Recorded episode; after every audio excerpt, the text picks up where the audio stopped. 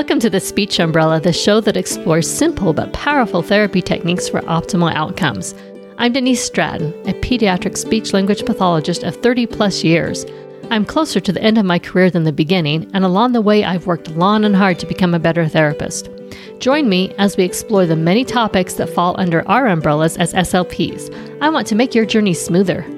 I found the best therapy comes from employing simple techniques with a generous helping of mindfulness. Hello and welcome. This is the Speech Umbrella podcast number 87. Here in Utah, we are in the first glorious days of summer, and I couldn't be happier. I'm kind of an obsessive gardener, and the last thing I want to be doing in the summer is spend more time planning therapy than I need to. I want to be outside smelling my roses. Who doesn't want a daily dose of fun? And that's what today's podcast is all about the fun games that we can play in articulation therapy. The title of today's episode is Nine Fun and Effective Games for Articulation Therapy. I recently started working with an eight year old, and while she was compliant, she wasn't really interested in what we were doing, and she even looked a little bit weepy. That is until I brought out a game. Then she was all sunshine and smiles, and she exclaimed, Now I want to come back. What fires together wires together. Fun games fire the neurons, and they make up a regular part of my therapy routine. But it needs to be said you can't just pull a game out of the closet, play it, and expect clients to progress. You need two things to succeed a system, particularly one that will teach them to self monitor, and a game that is quick to set up and play with lots of opportunities for practice. Now, I have many podcasts and videos on self monitoring, which I'll link in the show notes. The focus of today's episode is on games that meet the three criteria of fun, quick, and with lots of practice opportunities. I thought it'd be helpful to describe my favorite games for therapy, plus describe how I use target words. For the podcast, I'm demonstrating two of the most common errors we see R and the SZ sounds. But of course, it works for any sound. All of these games are under $20, and with a few of them to rotate, your clients will experience lots of variety and they won't get bored. Here's what we're covering today. We're going to take a quick review of the three stages of motor learning, how I target automaticity, ASAP in therapy, Say that five times fast. I'm going to review nine games with the pros and cons, how I use target words, and some side benefits. So let's dive in and talk about the three stages of motor learning. In my last podcast, 86, I did talk about the three stages of motor learning and how they relate to AAC users, but these stages of motor learning apply to anyone who is learning a motor skill, and articulation is a motor skill. When I developed my Impossible R Made Possible technique, which has three foundational pieces, I didn't realize I was developing them along the same lines as the three stages of motor learning. Now I know why Impossible R works so well. Seriously, if you struggle with R, especially those clients who seem impossible to help, check out my Impossible R Made Possible program at thespeechumbrella.com. Okay, enough of my self promotion. The three stages of motor learning are cognitive, that's where the learner understands what to do, and I equate this with building the capability to produce the sound. The next stage is associative, and that's learning how to perform the skill. I equate this with learning how to be accurate in more contexts more frequently. And then we have the autonomous stage where learners can attend to and process other information. Our goal in articulation therapy is to move clients to automaticity, but that is easier said than done. I find a lot of clients get stuck in the associative stage and that's why I began to work on the automatic part ASAP. You can begin this even if they have just one word if you will focus on how they say the word. Here's how I do it with games.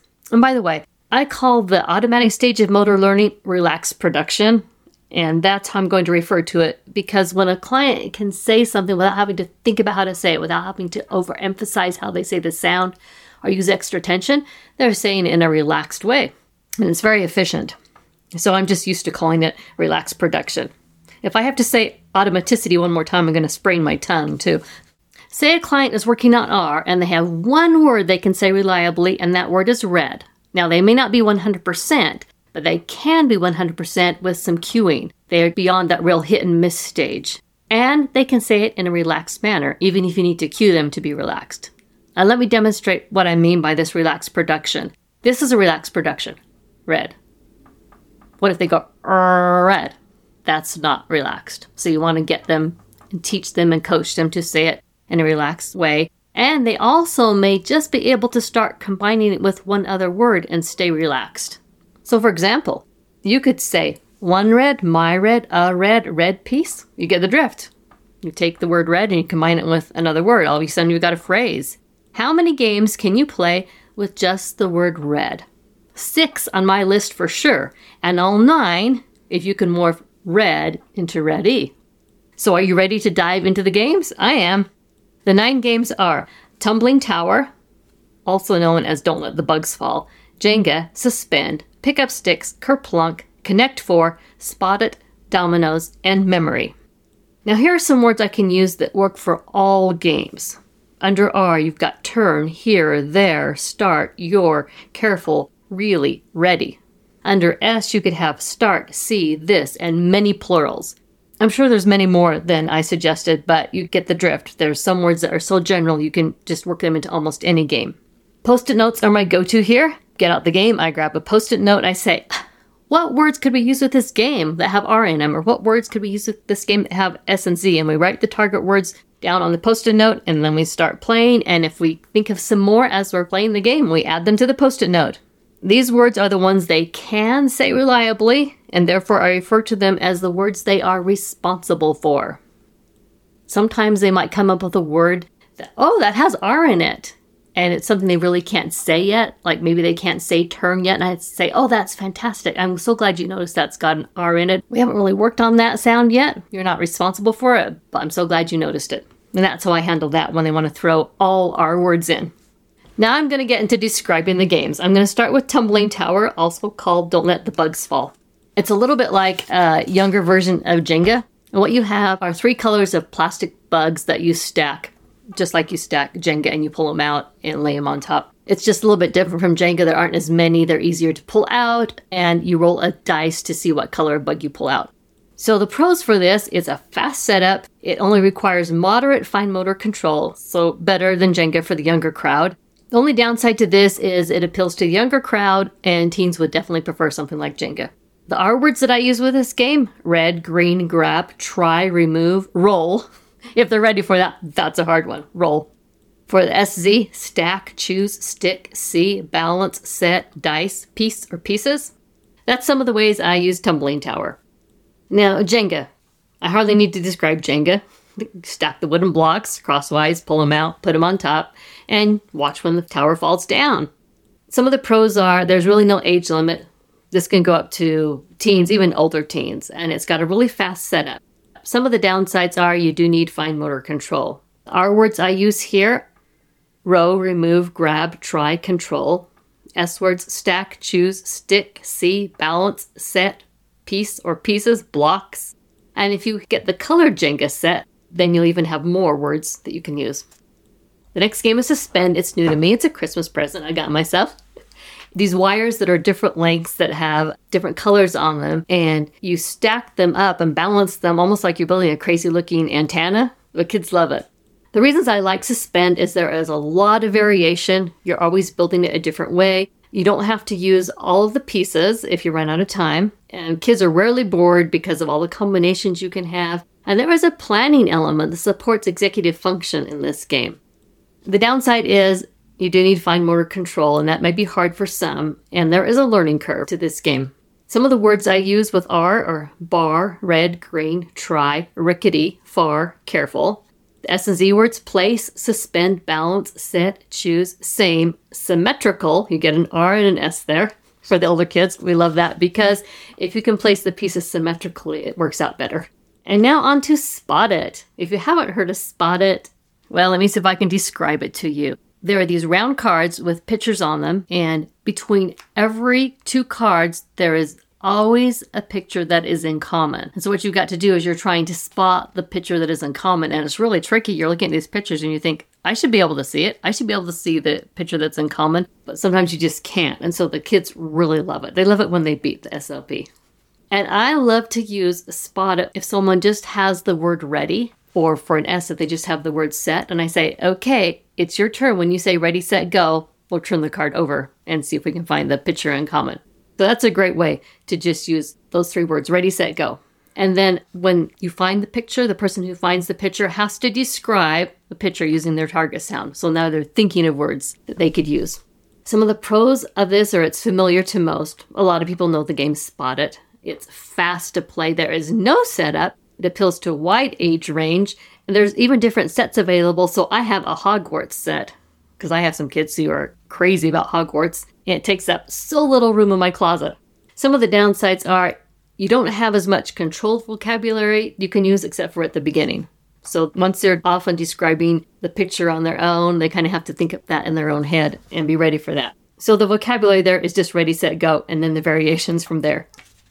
Okay, pick up sticks. I played pick up sticks at my grandma's. This is a really old game a bunch of sticks. They have different colors on them. They're worth different values. There is one stick that is striped black and white, and that is the one worth the most points, the most desirable stick. You hold it a few inches above the table, you let it go, they all fall in a pile, and you try and remove a stick without having the others jiggle or roll, and you lose your turn if a stick moves.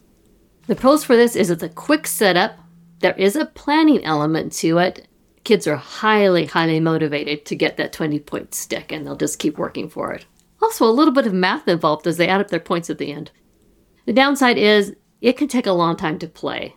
Again, there is a fine motor control issue, and what I do is I turn a blind eye to tiny, tiny little stick movements because let's just be realistic here. This might not work for a kid who is OCD and saw every every little shimmer of the stick, which I just turn a blind eye to and is like, oh great, you got it. I do see that there are giant pickup stick games available. I might have to look into that. That would work better if you wanted someone younger to play it. Some of the words you can use for R are red, green, grab, remove, first, try, stripe, uncover. For S and Z, sticks, same, points, mess, slide, saw, outside, zebra. For that zebra stick. That's what we call it. We call it the zebra stick. Oh, that's an R too. Okay. Now, kerplunk. I love Kerplunk. In fact, I am on my second set of Kerplunk. So what Kerplunk is is you have a tower and it's got some holes in it and you take these colored sticks and you poke them through the holes so they go through the tower and they're poking all sorts of directions. It's kind of like you're making a cobweb in it. And you drop marbles on top of those sticks and then you remove the sticks and you try to drop the fewest marbles. So the pros are this is just so much fun. I haven't had a kid who doesn't like Kerplunk. You don't need super fine motor control, so that's great. This game is always a winner.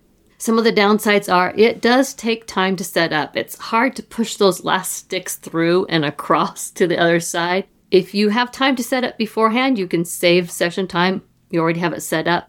But if I don't have time to do that, we make it a conversational opportunity with target words and we talk about how we're getting to go across and through and all that.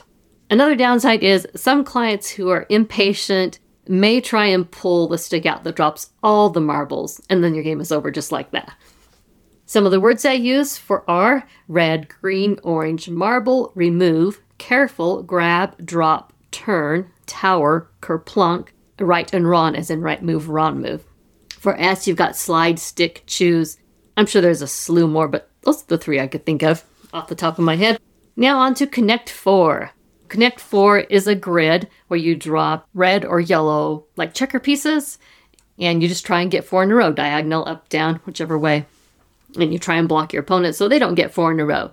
Some of the pros about Connect 4 is it's easy to prolong the game because you as the SLP can put off winning or not win at all, and therefore you can make the game last longer. And depending on the age and skill of the player, you can kind of work that how you need to prolonged game means more practice time. There's no fine motor component, and it does promote executive function, because you've got some planning there. A downside is it's frustrating for some clients who lack that strategy. And there are fewer target words with this game. For example, for R, you've got red, row, drop, strategy. There you've got S and R together. For S, you've got place, piece, stack. So not very many words, but it's really, really great for someone who is just making that first entry into maybe using R and they've only got the word red or the word row or something like that. On to dominoes. Not just any dominoes, but a game called Chicken Foot. After I married my husband, I found out that in order to belong to the family, I had to learn how to play Chicken Foot. Now, Chicken Foot, it would take a long time to describe all the ins and outs of Chicken Foot, so I'm going to link to video that describes how to play it. But the main thing is is that you are drawing tiles and you're matching the spots. And if someone gets a double, it means you have a chicken foot and you've got to put three dominoes down that have that same number. You can play several rounds and you can add up points, but I never do that in therapy. We don't add up the points. We only ever have time to play a couple rounds. Some of the pros for Chickenfoot are you can use a specific set of target words. You get loads of single word practice if you want. So what I do is I say whatever tile they drew, they can say that word that we're practicing, however many dots there are on their tile. And you can choose just one side of the tile or you can choose both. But I mean, if they got a double nine, that'd be saying it 18 times. That might be overkill. So we usually just choose one side. And when they get a zero, they're like, yeah, I got a zero. I don't have to say any word at all. And they think that is great. A downside is you need a large table because it really spreads out.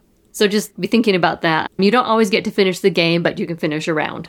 Finally, memory. Everyone loves the memory game, sometimes called concentration. You have matching cards and you lay them out face down, turn the cards over, try and find a match, try and remember the cards that you have turned over so you can get the match. And the way we play it, if you get a match, you get to go again.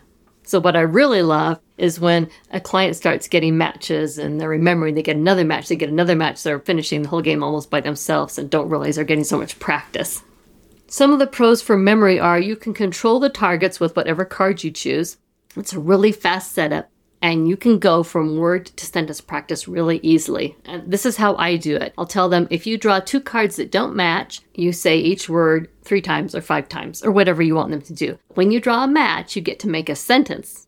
Here's the cool thing I have R memory card sets in my store. I have 10 sets. And the reason I created in that way is a client may just be able to say words that are row, for example. So I've got a whole set of just row words. Or they might be able to say just words with raw. They've just got that R plus that vowel, and so you can have a whole set with raw, or you can mix them up because I've got 10 different contexts. A downside to memory is interest in this game might start to peter out around fifth grade, but the younger crowd love it. They love it, love it, love it, and are always happy to play it. Words you can use besides the words that are on the cards are remember, recall, forgot, where, for S, you can have sentence or select. Now, let's talk about some of the side benefits that happen when you play these games. They start to notice other words with their target sound. As I mentioned at the beginning, they might not be able to say those words yet that they notice, but I tell them how awesome it is that they're noticing them even when they aren't words they're responsible for yet. I really love to use these games to move clients from single words to phrases. I have this theory that I call the magic of three. And that is when a client can say a word in a three word phrase and put that word in various places in the phrase, they are really, really making lots of progress. So let me just demonstrate. Say you have the word right, and they could say right one. So then they put the R word first, followed by another word. Or they could say the right. Now they're moving from a word before to R, the right, or then they can do the right one, and it can become a longer sentence, I have the right one. So what I have noticed is that when a client can put that R word, if you're working on R, in multiple places in the phrase and they don't have trouble transitioning to and from the R, then motorically, they've really got it. They've really figured it out. And they just need to remember how to keep that skill, that relaxed production in longer and longer sentences. So if they're still struggling with generalization and they don't have the motoric problem, then that's a real big clue to you to look at phonological awareness and self monitoring skills. Well, that's it for today. If you need to inject both fun and ownership into a therapy session, give these games a try. Let me know how it turns out for you. And check out my R memory cards. I have 10 decks for you at my store. That's at thespeechumbrella.com. And let me know what games you like. I'm always up for buying more games. Thank you for joining me under the speech umbrella today. I hope you learned something to help you in your therapy. If you did, please share this podcast with a fellow speech therapist and leave a five star review on Apple iTunes, Spotify, or wherever you get your subscriptions. While you're online, come on over to thespeechumbrella.com where you will find transcripts, links, and my free resource library. I also have some other valuable courses and therapy aids in my store. That's all at thespeechumbrella.com. Let's connect on social media. I'm D Stratton SLP on Instagram and the Speech Umbrella on Facebook and YouTube. You can also find me on TPT. I hope to talk to you soon. Bye. Thanks for listening to The Speech Umbrella. We invite you to sign up for the free resource library at thespeechumbrella.com. You'll get access to some of Denise's best tracking tools, mindfulness activities, and other great resources to take your therapy to the next level. All this is for free at thespeechumbrella.com. If you've enjoyed this podcast, subscribe and please leave us a review on Apple Podcasts and other podcast directories.